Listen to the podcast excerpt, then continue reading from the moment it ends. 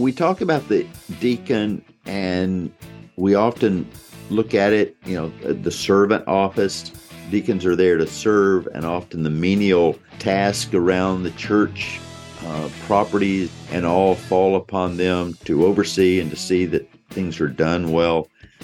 But we've we it's easy to forget that it's a spiritual office. Even as I said from Acts chapter six, these men were to be full of the Spirit and of wisdom. Welcome to the Reformed Deacon, a casual conversation with topics specifically designed to help local Reformed deacons. There are nearly a thousand deacons in the OPC alone, so let's take this opportunity to learn from and encourage one another. We're so glad you could join us. Let's jump into our next episode. Good morning. My name is Tim Hopper, and I serve as a deacon at Shiloh OPC in Raleigh, North Carolina. I'm a member of the OPC Committee on Diaconal Ministries. With me today is a special guest, Dr. C. Nick Willborn. Nick is an ordained minister in the PCA, Presbyterian Church in America, and has served as pastor of Covenant Presbyterian Church in Oak Ridge, Tennessee, outside Knoxville since 2008. Dr. Willborn is also an adjunct professor of historical theology at Greenville Presbyterian Theological Seminary, where he previously taught full time from 2000 to 2009, and he's held pastorates in Tennessee and Alabama. Among Dr. Willborn's historical and theological interests are the diaconate in the Southern Presbyterian Church, and biblical revitalization of the diaconate in history and today. Dr. Willborn and I are going to talk about the deacon's personal library and what that might look like, things that a deacon should be reading, whether or not they're explicitly diaconal resources. This is a topic that's of interest to me and has been, as I've served as a deacon over the last 10 years, in my desire to grow as a deacon. And I asked Dr. Willborn to come chat with us about that topic today. Good morning. Good morning, Tim. Good to see you. As we start, maybe you could tell a little bit about your background and interest in, in the diaconate. Um, you've some in the OP uh, will know of you. You've written a number uh, of things on the topic and spoken at our Presbytery Diaconal Conference and I think an earlier event at, at Machen Conference Center in Virginia, maybe some years ago. I've heard heard rumors of that anyway. Yeah, that was probably before you were born.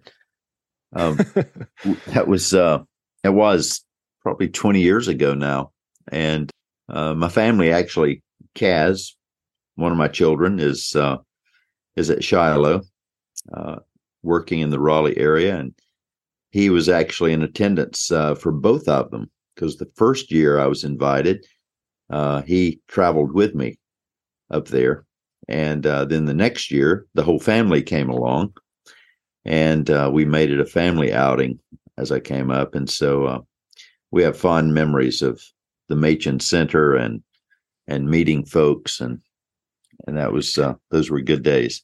So, what got you interested in the diaconate? Other than, I mean, you know, all, all pastors are interested in in their own way, but you're you've been had a particular interest in studying it and teaching on it. What where'd that come from? Yeah, I'll, I'll tell it this way. I used to be asked by students, you know, when uh, when blogging began, and then we came to you know podcast and you know dr willborn why don't you do this? Why don't you have this? And i'd say because there's nothing i can say that somebody else has not said better in some decade or century before. And uh, i really i i feel that way uh, that's not me feigning humility. That's I really do believe that. And this this this uh, affair I have with diaconate is one that really comes to me through my my indebtedness to John Girardeau. As I researched Girardeau's life, which which I, I backed into as well. You know, God's wonderful providence is uh, when I was working on my PhD, I got to that point I had to declare, you know, present a proposal for my dissertation. And I thought I had that all scoped out because I'd run across uh, uh, some American material on the doctrine of adoption. And right smack dab in the middle of that whole topic of, of the doctrine of adoption was this largely unknown Southern Presbyterian John uh, Lafayette Girardeau. And uh, then it was determined that, oh, wait, too late. Someone's doing what you're about to have their dissertation finished at Edinburgh, and Dr. Hart was uh, at Westminster at that time, and he said, "Well, wait a minute, before you just can this whole thing, uh, is there someone that you've come across that hasn't had any proper due paid him?" and maybe someone you've come across on this adoption issue and and maybe you could do with him what I did with Machen, something along that line. And so I said, well, there is one, but I don't know if there's enough material. Turns out there was by the time I, I finished all my research, and it was Girardeau. You say, okay, so far we're on adoption, we're on Girardeau. What in the world's that got to do with the deacons? And it's because as I researched Dr. Girardeau, I found that in the Southern Presbyterian Journal that was started by Thornwell and Adger back in 1847, Girardeau contributed much. And in the late 1870s, he wrote almost 200 pages of, of journal article material on the doctrine uh, and the office of the deacon. Wow. And as I worked through all that, I began to realize that uh, this is pretty impressive what he's done, but it's also something that's largely neglected in the church. And then I read this little little piece in Thomas Peck's notes on ecclesiology, which I'll I'll bring back up in a bit. But in that little volume, he has a chapter on the deacon which is is perhaps one of the best single little reading pieces on the on the deacon. And Peck says uh, after he's discussed it, he says, and so you see that, and I've quoted this in things I've published. You see that the office of deacon is no small office. And then I connected the office of deacon properly to the gospel that the redemptive work of our Savior is one both of soul and body at the very heart. And Dr. Gaffin, of course, would be a familiar name to many who would listen to this in the OPC circles, certainly, and beyond. Uh, his emphasis in his biblical theology through the years on on the resurrection, centrality of the resurrection to the gospel, and of course, when we talk about the resurrection of the Lord, we think of that being the first fruits of our resurrection, ultimately on that great, glorious day when Christ returns and we have renewed bodies, and those renewed bodies and our perfected souls are reunited, and we enjoy the new heavens, new earth with our Lord forever. And you realize that, oh my goodness. So if the elders are given to the church for the spiritual nurture and care of people, of the saints. Then the deacons are given for the physical bodily care. And that's that's the gospel, the body and soul. Christ saves us in our totality. Uh, there's the already, the not yet aspect of it, of course, but but because our glorified bodies are the ultimate on the resurrection day doesn't mean that we should ne- neglect the, the physical right. needs of the people now. And so that's where I landed. And I realized that, okay, uh, what are some good things to read on this? And I, I, I didn't find an awful lot.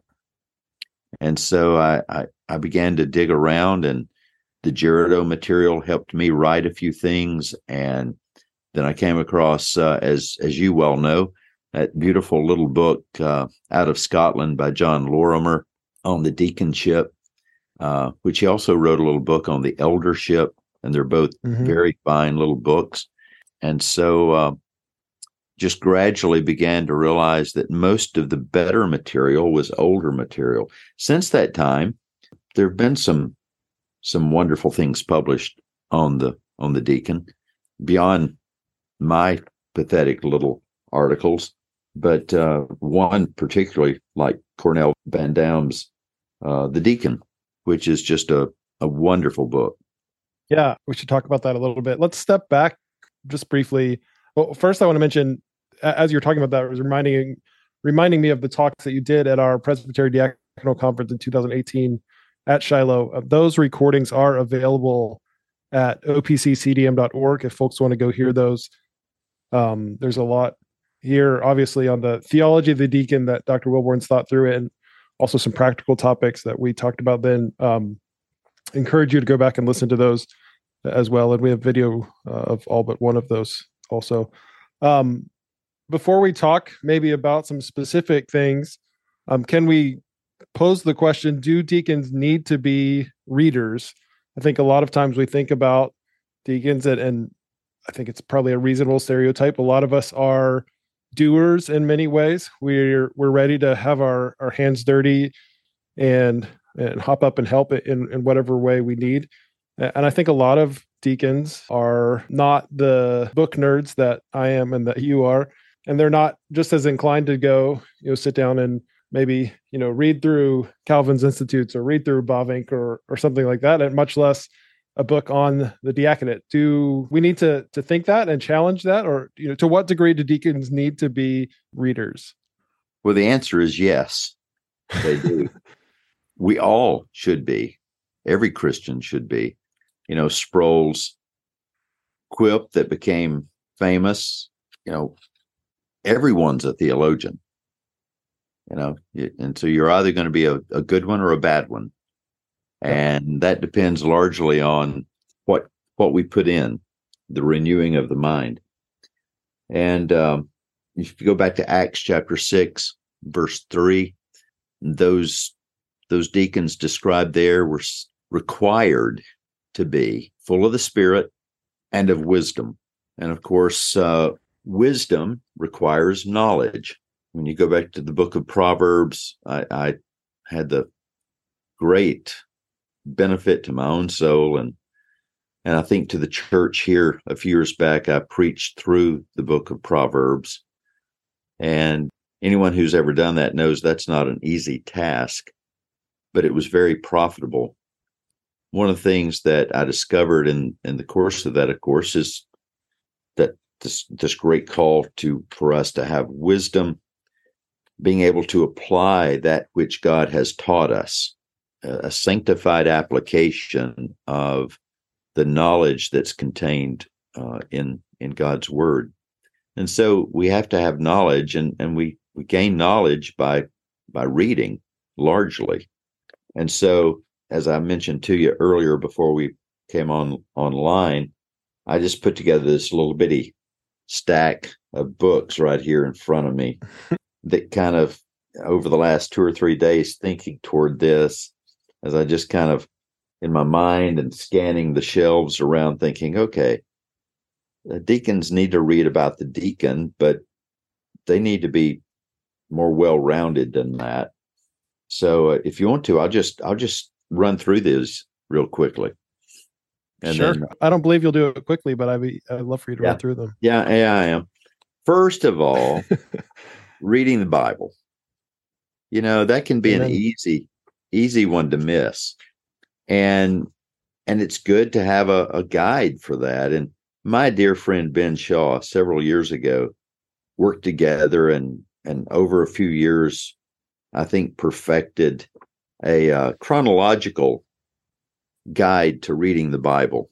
And we keep this published here around Covenant. Our folks, a lot of our folks use this. And so it's a chronological reading plan. And so, for instance, January the 1st is Genesis 1 through 3 and Matthew 1. So there's an Old Testament and a New Testament reading, and you work your way through uh, the books chronologically so that people get a good view of where all the books fit together in the history mm-hmm. Of the revelation. That's online. Actually, Greenville Presbyterian Seminary has it under their resources on their website. Anybody can access that. We'll find that and link to that in our show notes for this. And of course, the Bible and then Westminster Confession of Faith and Catechisms. I didn't grow up a Presbyterian. And I remember first coming up upon the Westminster Confession of Faith. It was a bit like Thornwell's story of just sitting and reading and reading and reading and, and realizing this is it. This is this is what the Bible teaches, and it's right here. And then, of course, uh, have some, you know, good accessible commentary on the confession. You all have in the OPC a treasure in Chad Van Dixhoorn, and uh, you know his his little book, Confessing the Faith: A Reader's Guide. Uh, it's popular, it's accessible, uh, wonderful guide to to the Westminster Confession, very helpful. It was out of print for a bit, but I checked and it is available again. It's thirty dollars and uh, is invaluable to have. Yeah, you mentioned in some notes to me that you know new things and old things. So there's the there's a new thing right there. Uh, the confession. Chad's, oh, Chad's uh, book. Okay. yeah, yeah, the confession is the old thing, but it's okay. ever ever new. Uh, Chad's new thing. If you want an older commentary that's helpful that works through a harmony of the confession and catechisms, uh, Francis Beattie's The Presbyterian Standards, and that's still available at Greenville Seminary. Yeah, and I I checked online; it's it's out there used also in various places. I've always really appreciated Dr. Pipa's reading plan. Joey Pipa from Greenville Seminary also uh, he has a reading plan for the Westminster Standards, and I, I uh, some years ago now started a website reformedconfessions.com where you can subscribe for to get the the reading from Dr. Pipa's plan in your email each day. Or there's actually a, a podcast form or a, I think it's on Facebook and at least it used to be on, on Twitter. You can subscribe to it and get those really easily accessible. And so you can read for, you know, two to 10 minutes a day, depending on the length of the reading. And you read through the whole Westminster standards each year. It's, it's a yeah. nice resource. I was negligent there, not to mention that, perhaps unconsciously, just not wanting to give him any credit for anything. no, just a joke, Joey. You know, we talk about the deacon and we often look at it, you know, uh, the servant office. Deacons are there to serve, and often the menial task around the church uh, properties and all fall upon them to oversee and to see that things are done well. But we've we it's easy to forget that it's a spiritual office. Even as I said from Acts chapter six, these men were to be full of the Spirit and of wisdom. And uh, your book, our book of church order, both make that point clear concerning the deacon that uh, it is a spiritual office, even though the the work is a work of service. So it's easy for us to forget that spiritual aspect of it, and we ought not. And that's the reason I say we have to begin with the Bible. We need to be men of faith because Paul says that deacons are to hold the faith. You know, they're to be men of the faith. And so uh, you have to know it to do that. Uh, worship, you know, we're to lead Hebrews 13, those who are in leadership in the church, we're, we're to lead by example. And uh, our worship will be an example to those around us. A couple, uh, you know, a couple of books of the older variety. Uh, Jeremiah Burroughs, Gospel Worship, is still just one of my favorite books. You think, okay, a Puritan not going to be readable. Burroughs is very readable. Uh, he's not the most readable, but he is quite readable. And of course, uh, more recently, I'm very fond of uh, uh Dr. Hart and Mr. Muethers with reverence and awe uh, on the worship side of things. So that's that's something that deacons should be reading and saturating their hearts and minds with concerning the worship of our great God. Uh, prayer, of course, uh, Matthew Henry's wonderful old book on prayer. That's a good oldie. A more recent book on prayer that I it's it's it's now 40 years old, but that's new compared to Matthew Henry. And uh, but Dr. Kelly, Doug Kelly's book, If God Knows Why Pray, is just a, a, a remarkable book. Um, I was just rereading part of it just the other day, and uh, was reminded of what a what a wonderful book it is. Um, so Matthew Henry on prayer, Doug Kelly, if God knows why pray, Um, those are those are some books that I would say they need to be reading. And then I'll just run through ever so quickly. That was brief, but this is quickly. uh, you know, some things that like J.I. Packer's Knowing God. Yeah. You know, every Christian. great one for me. Every it was very influential on me as a young man. Uh, I've just been reading it again recently. Um, John Murray's Redemption Accomplished and Applied. I'm going to be doing that this fall with uh, I, I do a class every other week here at the church. It's called the pastor's class.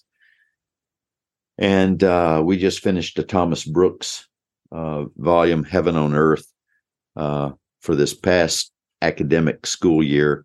We're going to start Redemption Accomplished and Applied because I realized that out of that group of people who attend, none had ever read it. And I thought, my goodness, I can't die and face the Lord and he say, you know, did you know you left people on earth who have never read Murray's Redemption Accomplished and Applied? So we're gonna we're gonna if if he'll give me life through the fall, we're gonna do that this fall.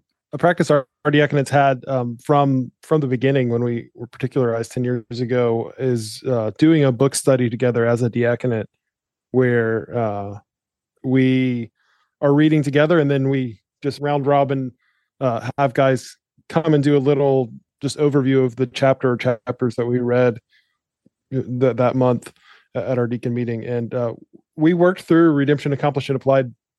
It took us several years.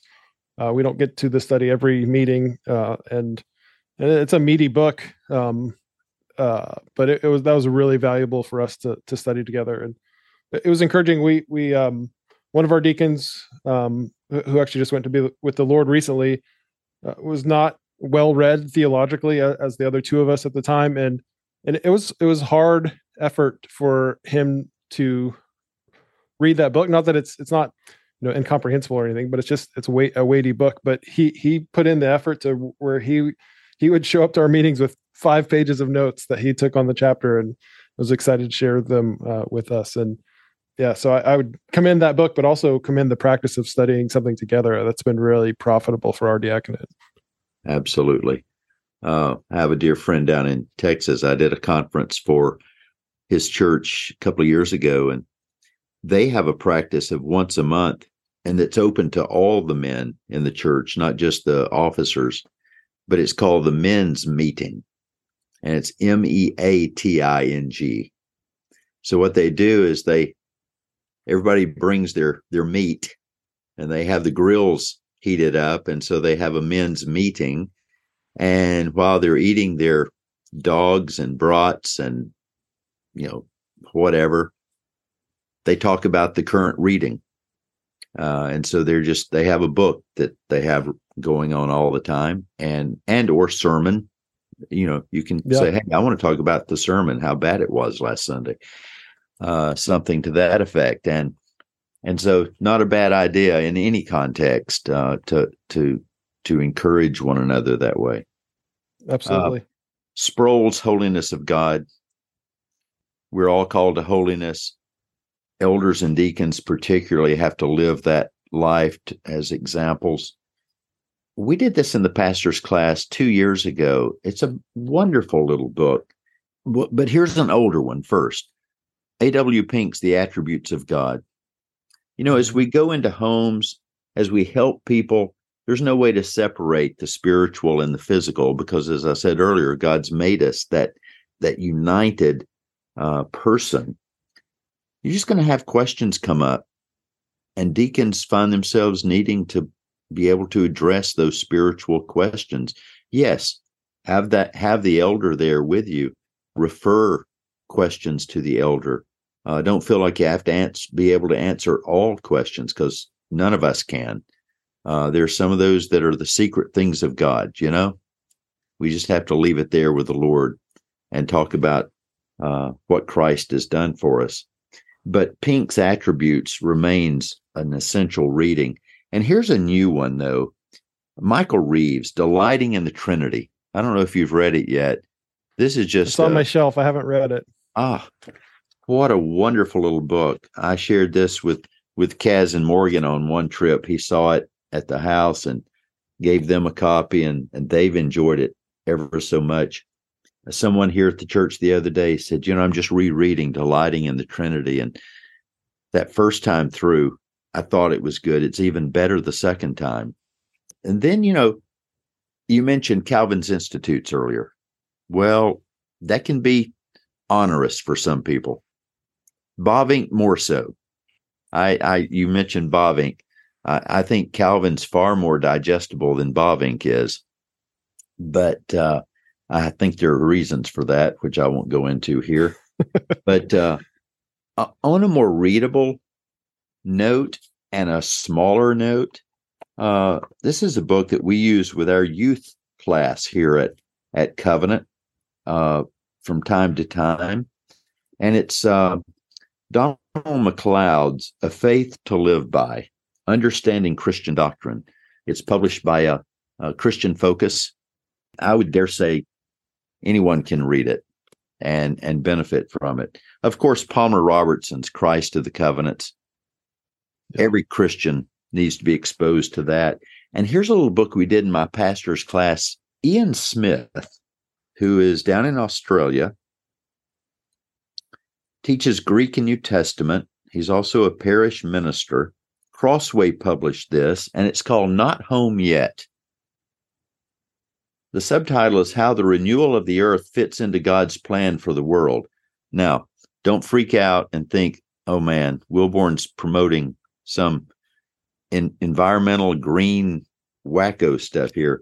This is a wonderful little book talking about really the already not yet aspect of how we're to think about the how the physical needs of one another fit with the spiritual needs and then, hmm. as well as how we're to be good stewards of everything God gives us. You know, it's easy for us to find our focus on the soul. And I think one of the great hindrances to the Christian life in the past hundred years or so has been the the the gospel presentation that's largely, you know, trust in Jesus and go to heaven when you die. Instead of, you know, God saves us for his glory and we're to glorify him here and that means in every aspect of our life in everything you do word and deed do it as unto the lord. And that little book is just so helpful to that end of living the christian life.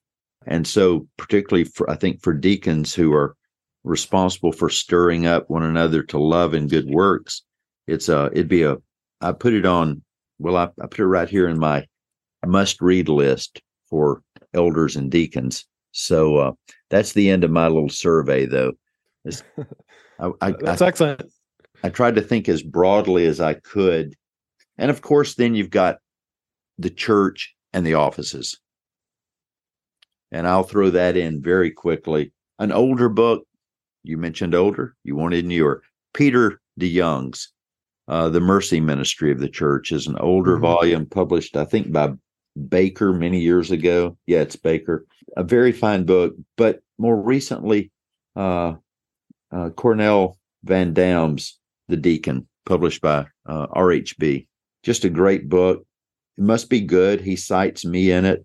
Uh, I'm sorry, that was that was uncalled for, but it's a it is it's it's a it's just an outstanding, and it it deals with the practical work of the deacon, but also some of those theological issues, the questions of of women.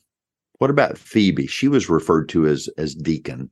Yeah. Uh, and he deals with that from a biblical theological perspective and answers it, in my opinion, properly. And we'll let we'll let everybody read to find out what the proper answer to that question is.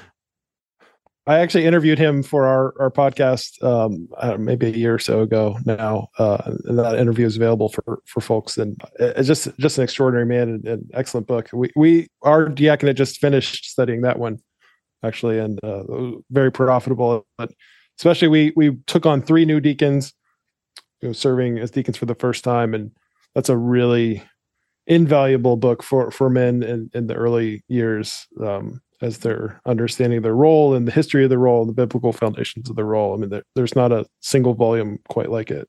No, no, I, I agree with you. There's not. It's it's the finest. and then, you know, reading on the office of the elder. You say, well, wait a minute, th- th- these men are called to be deacons. And by the way, you know, because I mentioned, I talked about this when I was with you all.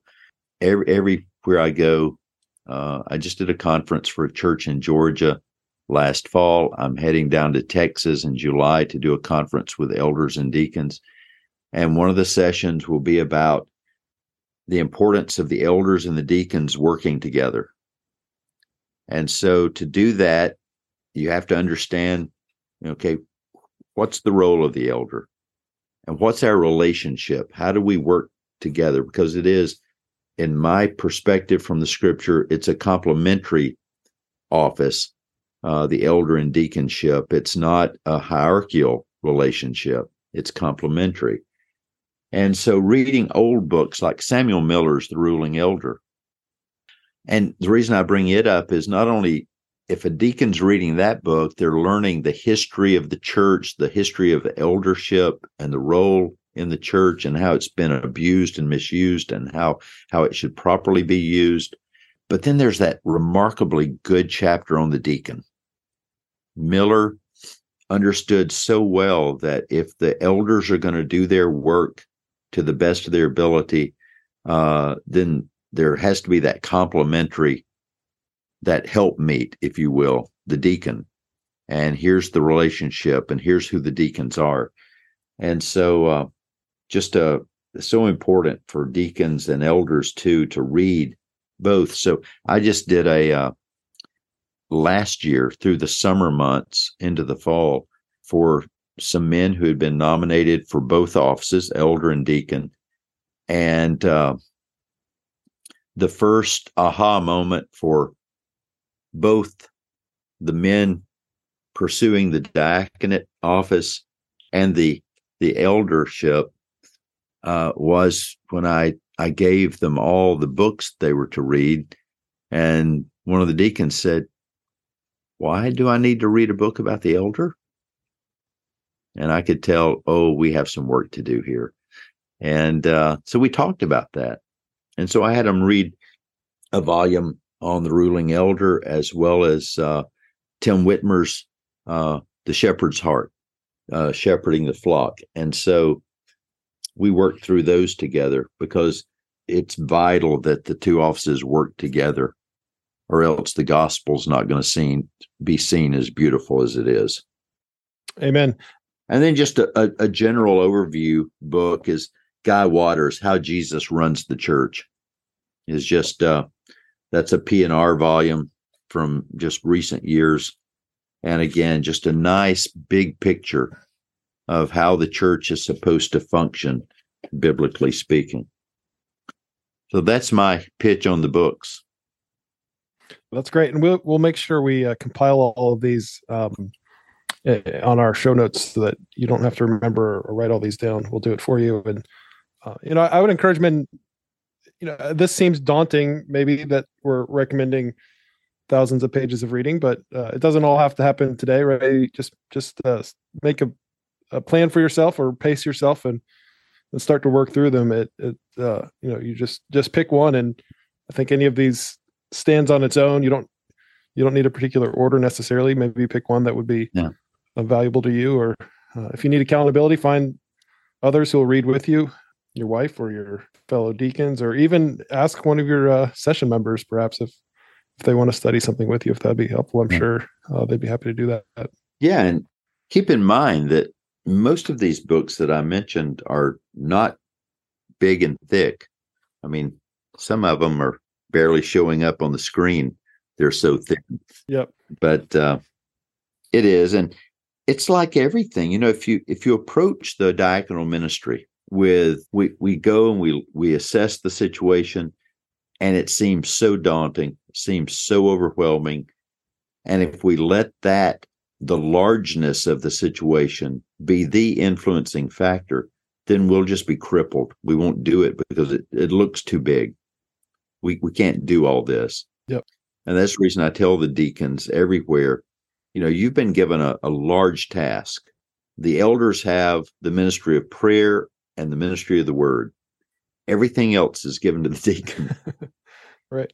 if you take that in nice and proper, you won't be able to do anything because it'll just be too much. It'd be like an avalanche. It'll over overtake you. And so you just start with a piece at a time and you realize, okay, I can't do it all. So I'm going to delegate some of this. We're going to stir up one another to love and good deeds. That includes the whole household of faith. And when you approach it that way, then you and you and you do your reading the same way. You know, there are books that I read a chapter at a time, not half of it at a time, or even parts of a chapter. Doggone. When we were pastor's class recently reading Thomas Brooks' Heaven on Earth, chapter five is almost 150 pages. Well, I didn't yeah. assign all of that for the next week, knowing that most of my people are uh, in that class are either working or out on the golf course a lot. And so I knew 150 pages in a short time, not realistic. So I just broke it up into about, we did 150 pages in about five sessions. Uh, and you have to approach it that way. You, and we should approach it. Otherwise, we'll just quit. We'll give up. Yeah, that's that's very very good advice. One genre we haven't really touched on is um, the kind of on the practical theology end and the counseling type books. Um, those have been really helpful for me as one of the areas I, have known I've needed to grow most as a deacon is just in the the conversations that I'm having with people and making those edifying. We we read during our training uh, years ago uh, How People Change by Timothy Lane and Paul Tripp, a helpful book. And on my own, I've read uh, two that have, or one that's uh, been particularly valuable is uh, Speaking the Truth in Love by David Powlison and uh, our diaconate read Side by Side, which is just a, a, little book, but really helpful by Ed Welch. All those are kind of the CC, CCEF orbit counseling. Um, but as deacons, I think, you know, it's easy to write a check. It's easy often even to show up and mow somebody's grass if that's what you need to do. But think the the most influence that we have is in the words that we say. And, you know, people people who need a check are often also have anxiety and and fear and uh, concern over that. And, and, certainly, if you write a check, that helps. But the words that you speak, uh, it's such an opportunity. And you know, obviously, we we get that through Scripture and these other resources as well. But uh, I've I've gained a lot from uh, books in this counseling vein that help me learn to talk to people yeah. more effectively. Yeah, because yeah, you're right, and uh, I'm glad you brought that up because I actually had a had a little stash of books on that. And then not just in the in the general picture, you've addressed some of those with David's books and Ed's books. I was just I was just seeing yesterday that Ed Welch has just released a new edition of When People Are Big, God is Small, mm-hmm. which is again, you know, you're sitting down with someone and they're they're stressed out, they're struggling. Often it's because we're committing that sin which the Lord addressed in the Sermon on the Mount when we're borrowing from tomorrow trouble that may never come. And the Lord calls that sin. And uh and so we say, no, it's worry. Well, yeah, but worry is is is sin because it's not trusting God who takes care of the sparrows. And by the way, sparrows are just not the prettiest little birds, you know. you ever thought about? It? I, I think about that often. I sit on the deck and and uh, have company, or sit out there and work uh, some evenings with my laptop. And as the as the day closes, the sun sets. The birds are just singing and chirping and moving all around our house in the woods there, and coming to the feeders. And I think, you know, the Lord the Lord takes care of those ugly birds too. How much yeah. more those those beautiful birds? And that's I think the Lord's point is how much more so. It's the argument from the from the least to the greater. If he takes care of these little creatures, how much more will he take care of us? And being able to turn people, remind them that, you know, let's get our eyes off of ourselves for a few moments. We're going to take care of you. We're God's people. Let's get our eyes fixed on Christ and let's let's make let's make God big in this picture because usually that's what that's the that's the problem is we're making ourselves bigger than we really are. So I, I thought of Ed's that book. You mentioned him earlier with one, and that's another Yep. excellent one. Heath Lambert has written some really good books on some of the particular sins that are we might call hot button sins of our day, helping people think through that, those some of those issues. Heath's very good about as well. So I, I, you're right, the counseling issues, and that also brings up evangelism. You know, we're going to have opportunities to to to speak to people about the Lord. Joel Beeke's little book, Reformed Evangelism, is one that I recommend to a lot of people. It's very readable. It's full of application.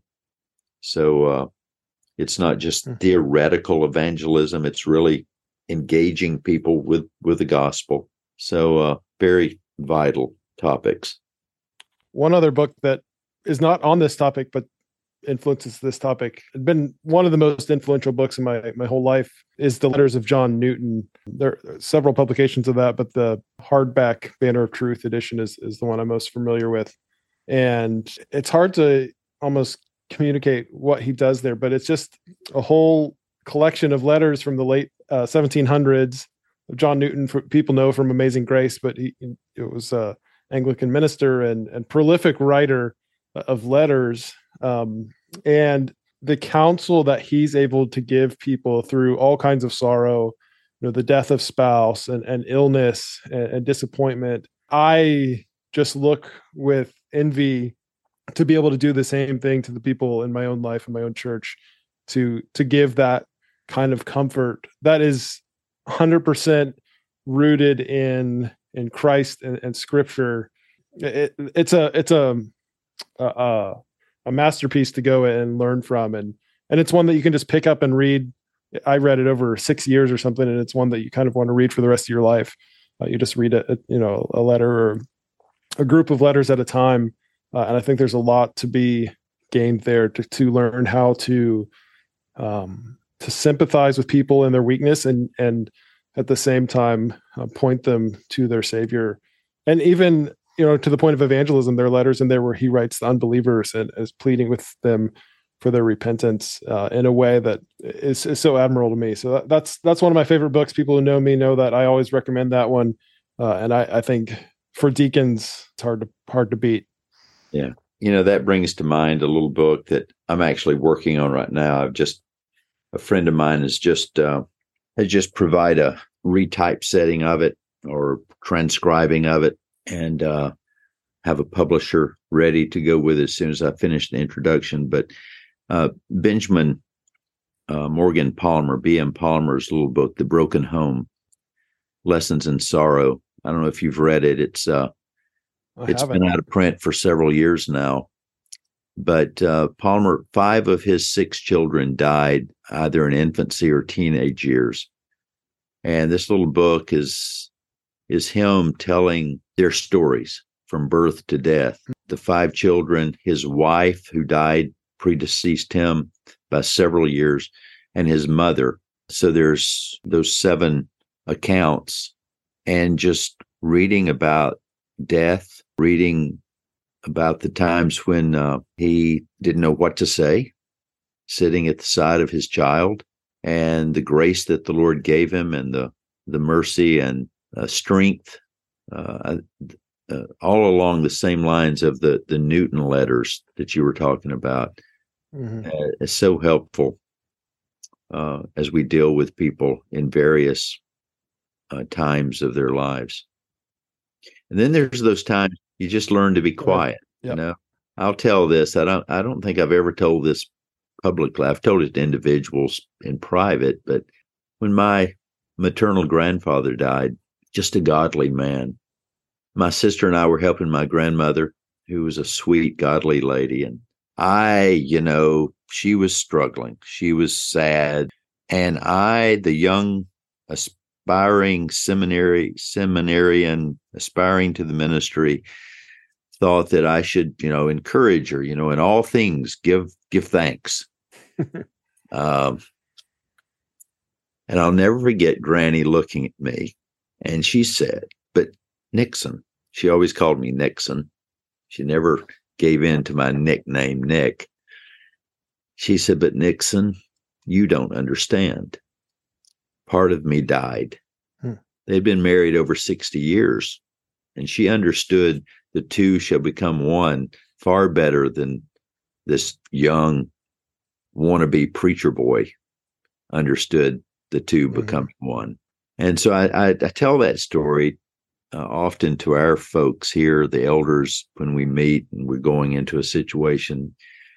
When you go in to visit someone at hospital, sometimes it's just good to listen and uh, developing that skill of not not always talking but just listening to people uh, is often very important. Dr. Beeke said, um, I think this is in a book. Uh, the best thing Job's friends did with him was sit with him, weep with him, mourn with him, and keep silence with him for seven days, which I, I read years ago and have, have tried to remember times. You, you sometimes the awkward silences feel like they need filled, but they often don't. That's right. Well, I, I won't continue to pressure you for uh, any book recommendations because this podcast I think could go on forever. So uh, I think it's a good place to wrap it up. Any final comments that you'd like to offer? For those deacons that are listening or any who are aspiring to the office, it is a it is a no small office, as Peck said. It's a it's a wonderful work. I love deacons. I love working with the deacons. I I try to attend our deacons meetings as often as I can. I had a great pleasure sitting in on the deacons meeting this month and just hearing them talk through the care groups and some of the the visits they'd had um, was just a great blessing. And so I would just say, press on. Uh, don't don't be discouraged. Don't despise the day of small things.